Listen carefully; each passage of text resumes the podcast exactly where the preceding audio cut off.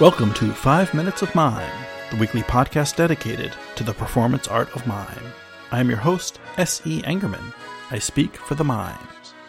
In previous episodes, we've discussed the relationship between mime and motion pictures, including the peculiar partnership of mime and silent film.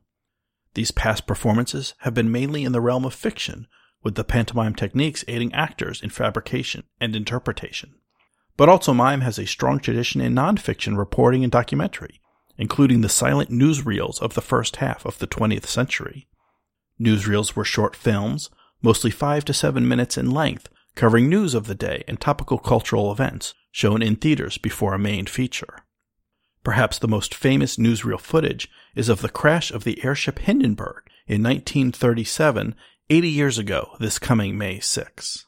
Four newsreel crews were on the site at the Lakehurst Naval Air Station in Manchester, New Jersey, to record a landing delayed by thunderstorms.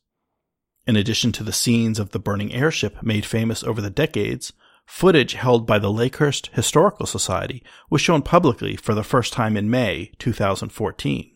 The official cameras had been in close proximity to each other, so this recently released footage, taken by an amateur from the public spectator viewing area, was the only alternative perspective of the fire and crash. Until tonight. To the historical record of this disaster, we add footage recently discovered in the 5MM archives. A mime and camera crew were at Lakehurst that day reporting for RKO Radio Pictures. This 2 minute 30 second reel, painstakingly restored, begins just before the fire becomes visible at 7:25 p.m.